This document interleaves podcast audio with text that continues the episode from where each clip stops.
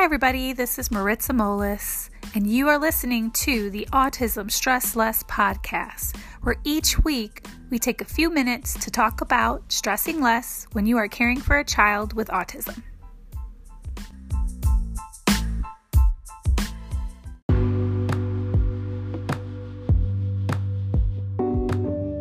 Hello, everybody, and welcome to the Autism Stress Less podcast. It's Maritza. So, I wanted to talk to you guys a little bit today about what you can do to help your child with dangerous behavior. And I wanted to talk to you guys about this today because it comes close to our family's heart because Jaden is 12 with nonverbal autism, level 3 autism. He has epilepsy and pica, and he has a tendency to become dangerous at times now that he is going through puberty. And I know for those of you who have newly diagnosed kids on the spectrum, you guys may not be quite there yet but this is something that uh, might happen where you will see that your child is exhibiting some dangerous behaviors, whether they're you know destroying property or even hurting themselves. So how can we help our children so that way we can stress less?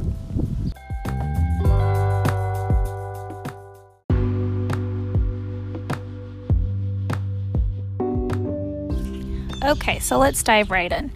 I'm currently sitting on a park bench on a beautiful sunny day in Cleveland, Ohio. So, we decided to come to a park today to do the podcast because it's a beautiful day. And for those of you who live in Ohio, know that it rains a lot and it's a lot of cloudy days. But for those of you who don't live in Ohio, that's what happens here, guys.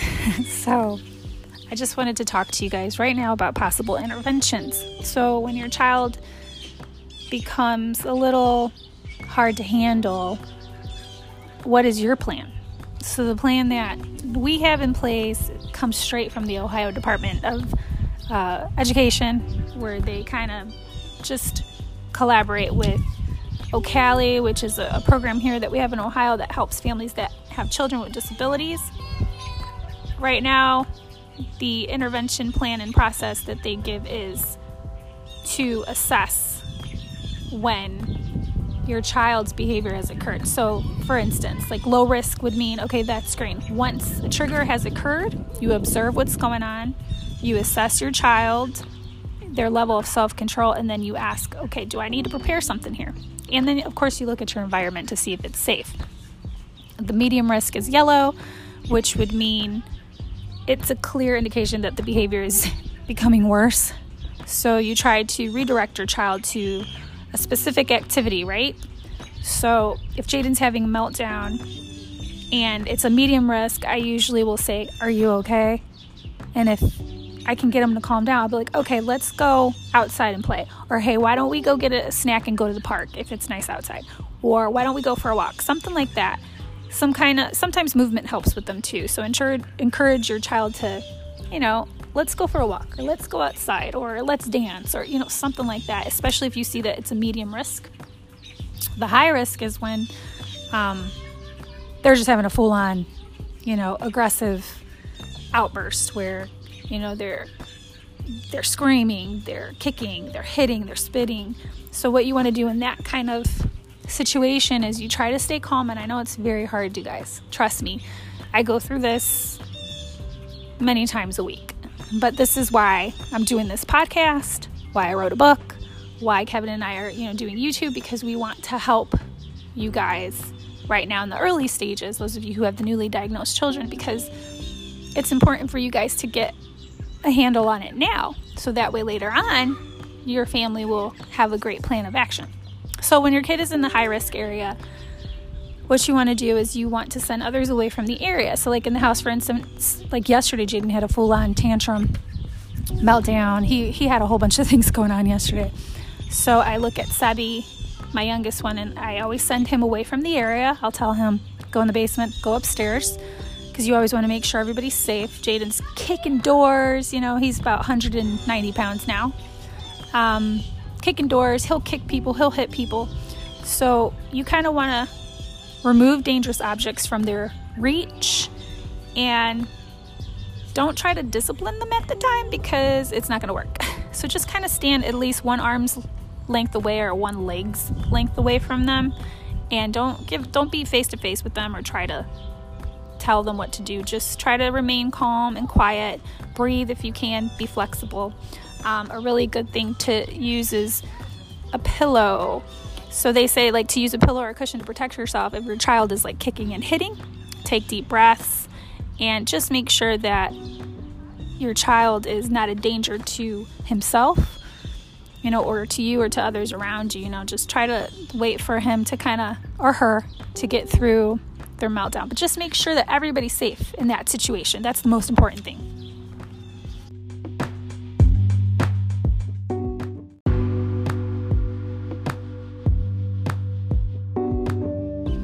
So, those are some few ways to try to kind of help your child if they exhibit those kinds of behaviors where they have a tendency to have meltdowns and tantrums and can be aggressive. Early on it's it's easier to handle i think because like i said we've been going through this with jaden for years now. He's going to be 13 in december. But when he was smaller you know he we used to call him the tasmanian devil at times because he could have a meltdown and just like run from room to room and scream and scream and scream and scream but it was easier because he was smaller to kind of just like, okay, we'll let him cool down and then we'll try to redirect him to an appropriate activity, you know, snack, whatever it may be. But now, you know, as they get older, it gets a little harder because they're bigger. So I just wanted to give you guys some kind of support concerning that because it can be very hard. And I know sometimes, I mean, I've met people where, you know, they've had to call 911 and they've had, you know, their children taken by ambulance to the hospital and then put in the psych unit for like three days or whatnot. And that's one of the things that I, am here for to kind of tell you guys I don't want you guys to, to do that if you don't have to. You know, like try to work hard at maintaining a good family life. And the only way to do that really is to educate yourself and to continuously and persistently try to do the best that you can for, you know, if you're married, your marriage, your children, if you're single, for your children, for yourself you know, as soon as a, a crisis with your child is over, this goes for all parents that are, you know, not, you know, married and not married. When you have had a stressful event occur, you know, and everything's okay and it's the calm, you know, make sure you take some time for yourself, whether or not, you know, if your child's okay, you just go, you know, grab something to drink, go watch a good TV show, go read a nice book, a magazine, take a bath, you know, if you can do something like that because you know, I understand it's it's super hard to go through that kind of thing, but what I want to do for you guys is to help you to stress less, right? So those are some of the point the key points that I have for you guys concerning that. Also, if it gets really bad and you guys just feel like there's no other way, you can always call your county board of developmental disabilities and ask to see if they can come help with like family support services or get an assessment for your child to find help before the next crisis occurs. You know, there's so many different things that you can do for your child, but you have to find them out for yourselves, unfortunately, because people aren't going to knock on your door and say, hey, you know, I've heard you had a, a crisis going on in your family. Can I help you? So we have to go out and we have to search for those things to kind of help our families um, after a crisis occurs like that. So, again, you know, contact your county department, job and family services, uh, board of developmental disabilities, and then your county board of mental health as well. Um, I hope those things can help you and your family create a good action plan for behavior.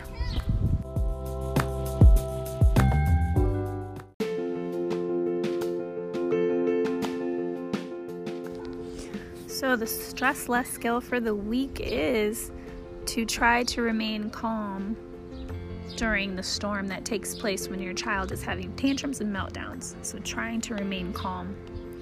And in John 15, verse 7, it says, If you remain in me and my words remain in you, ask whatever you wish and it will be done for you. So, that's something that I need to read every day. I don't know about you guys, but I sit here and I contemplate on this scripture and I think, you know, being close to God and knowing what He wants for our lives, for our for our family, you know, and just trying to do the best that we can, reading the Word, and if you can't read it, listen to it because there's so many different apps nowadays where you can actually listen to the Bible or listen to sermons. You know, there's Joyce Meyer, there's Elevation Church, there's TD Jakes, there's so many different resources that can help you um, as a parent that has a special needs child. You know, if you can't go to church, like I always say, watch church from home. So there's all these different resources. So if you remain in God, and you're consistently listening to his words, guess what? Every time you have a crisis, you're going to go back to those good words. Whatever you put in your words comes right out of your mouth and is in your spirit. So God's like, well, ask whatever you wish and it'll be done for you. So you have to have that kind of faith, right? It's hard, hard, hard sometimes. Super, super, super hard. But if you're consistent and persistent with it, I promise that you'll have that peace that surpasses all understanding. So I hope you guys have a blessed week. Like always, if you have any questions, email us at molisfam at gmail.com. Take care.